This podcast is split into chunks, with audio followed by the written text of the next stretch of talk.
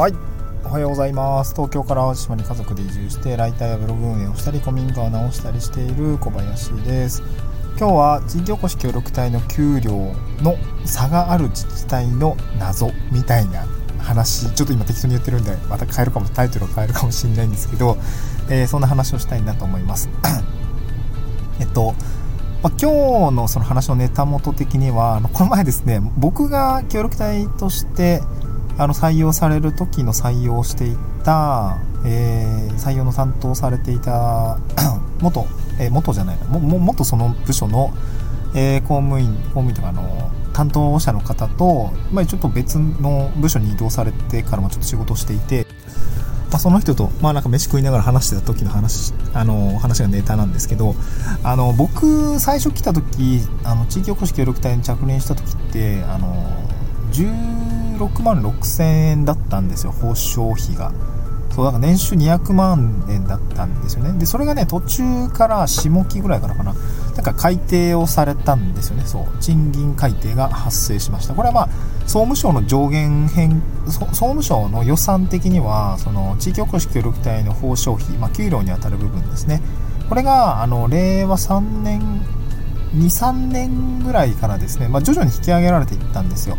えー、確か令和3年が上限、まあ、それまで400万円だったもの、まあ、報奨費と活動経費含めてあの、まあ、200万200万ずつね、えー、400万円だった上限というものがそれが440万円、えー、470万円そして480万円みたいな感じ、まあ、大体その内訳的には報奨費の部分ですね。これは200万から280万円ぐらいまで上がっていったんですね。これ月に直すと大体その200ね報奨費200万円だと大体16万6000円ぐらいなんですよね、うん。まあ、だから地域おこし協力隊の例えば 給料あの募集の給料だったりとか報奨費の記載のどこかに16万6000円っていうなんかまた中途半端な数字がですね結構並んでいるのはそういうことなんですよね。最下限が16万6000円ぐらいなので月額ね、まあ、そういうような感じのところがあって、まあ、一方で例えば月額22.5万円とか23.4万円とかかな？っていうところの表記もあってこれはどういうことかというと、まあ、上限いっぱいまで例えば、えー、報奨費280万円ですね。総務省がて、えーとえー、予算として 出してくれるような国の上限が報奨費280万円ぐらい、まあ、全体で480万円なんですけど、まあ、報奨費280万円ぐらいが月で割ると大体23万ぐらいになるんですね、うん、でこれに準じて自治体の、えー、予算枠っていうのもあのー、まあ、設定している自治体もたくさんあります。で、まあ、だから、なんていうのかな、16だからその地域おこし協力隊のその謎的なとこで言うと、16万6000円で地域おこし協力隊やってる人もいれば、23万ぐらいで地域おこし協力隊やってる人もいるんですよね。その差、結構大きいじゃないですかね。5万以上差がひらあるわけでしょでも、それって別にスキルの用費とか、なんか、いるいらないとか、ミッションの難易度がめちゃくちゃむずいとかっていう差も全くないんですね。これはもうなんかちょっと、まあ、ある意味、自治体選びの基準になっちゃうかもしれないんだけど、差はないんですよね。そう、差はないし あの、それだけなんか難易度が高いかって言われてそういうわけでもないです。まあ、だから、地域おこし協力隊ね、せっあの、なる側はせっかくなるんだったら高いところを選んだ方がいいよとは思いますね。あの、基本的にはね。そう。まあ、よっぽどここに移住したいからとかね、あの移住先をなんか選ぶ基準が特にない人は給料高いところからなんかそこから1回絞って、えー、例えばねあのジョインっていう移住移住交流推進機構さんのサイトって地域おこし協力隊の募集一括で検索できるんですけどそこに掲載できる掲載されている 募集ページの中から探すのであれば給料をフィルターの検索に入れてね20万円以上とかねえー、ということで検索をしちゃえばもうそもそもその給料低いところは出てこないんで、まあ、そこは別に見なくてもいいのかなと思うんですよ。もともとね、移住したい場所が僕のようにあったのであれば、あの、低いな高いなって考えたらいいと思うんですけど、あの、協力隊になりたいだけの人であれば、あの、給料でまあ選んだらいいんじゃないのかなと僕は思います。あとはまミッションの内容ですね。まあ自治体も、ね、1000, 1000以上の自治体が協力隊やってるわけですから、まあ結構まあ、選べると思いますよ。まあ、古民家に携わるミッション出てないかなとか、まあ、そういうの選んでもいいし、なんか新規収納に関するミッションないのかなっていう感じで選んでもいいと思いますし、うん。なんかそういうことで見たらいいと思うんですよ。でちょっと本題からちょっとずれたんですけど、このね、価格改定みたいな、その、えー、給料の部分ですね。これを、低いところが上げるときになんかいろいろ葛藤があったみたいなんですよそれはまあまあ、結局その地方交付税で年度末にさ国から町にはお金が入ってくるわけなので なんかねその素人考えで言ったら痛みなさそうな感じするじゃないですか地方財政に、ね、ちゃんと戻ってくるというふうになんか一見見えると思うんで、まあ、だからなんかそのあげたらいいじゃんって僕は思うんだけどなんかねそこはね結構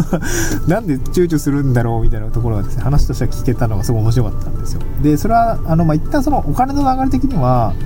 えー、地域保守協力隊採用します。でその 報奨費とかってあのどういう感じで流れるかっていうと、まあ、1回地方自治体が負担するわけですよ。先払いになるわけですね。でその後あの総務省から年度末に補填されるような地方交付税で負担されるような流れになって確かなっていたと思うんですけどだから先払いできる財政なんかそのお金を、まあ、予算として確保しておかないといけないんですね。例えばですけどええ、うん、そうだな。地域観光課みたいなところが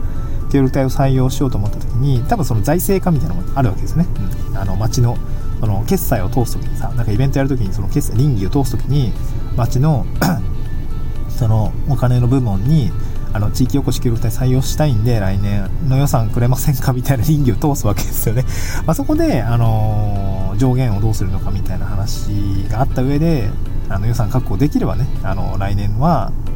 高い給料で協力で採用できると思うんだけどなんかここがねちょっと面白かったのが公務員も大して給料もらってないんだよなって言ってて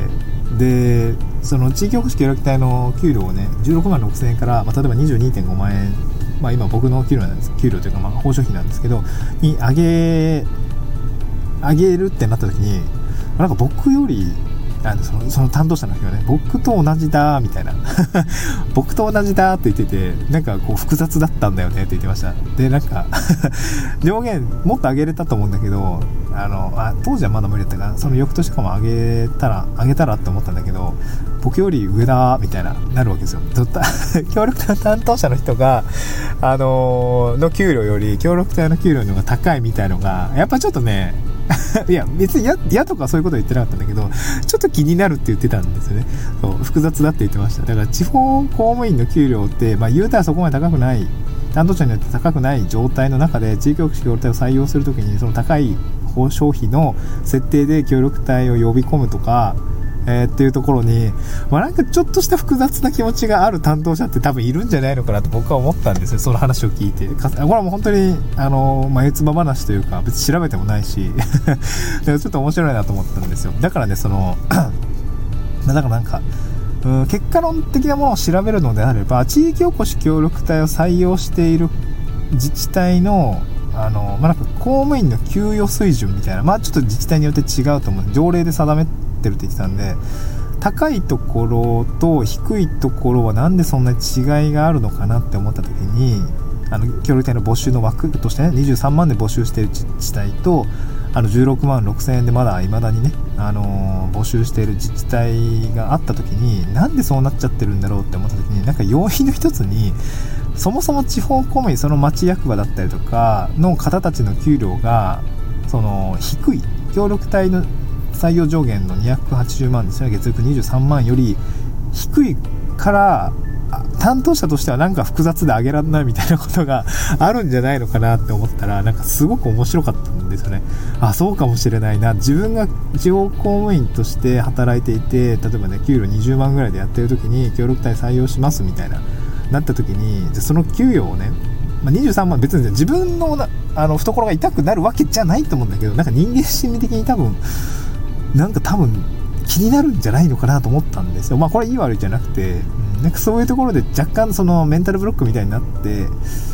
給料の設定なんか、うーん、まあ上げとくか、いやでもなんか、みたいな人って なんかいそうじゃないですか。これどうだろうね。なうんなんかいそうじゃかなと思ったところ、まあ別に結論ないんですけど、これ。うん、そういうこともあるかもしれないよってことですね。だから気になる人は、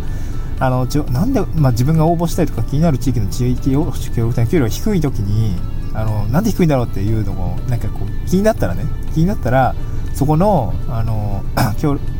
あの地方公務員の給与水準を、えーと、条例でもいいと思うしあの募集要項みたいなまあ多分採用試験とかの募集要項って多分転がってるあのオープンになってると思うんでそこでの 給料をなんか見てみてもいいのかなと思いました、ね、ちょっと自分も僕ちょっと調べてみたいなと思いますけど。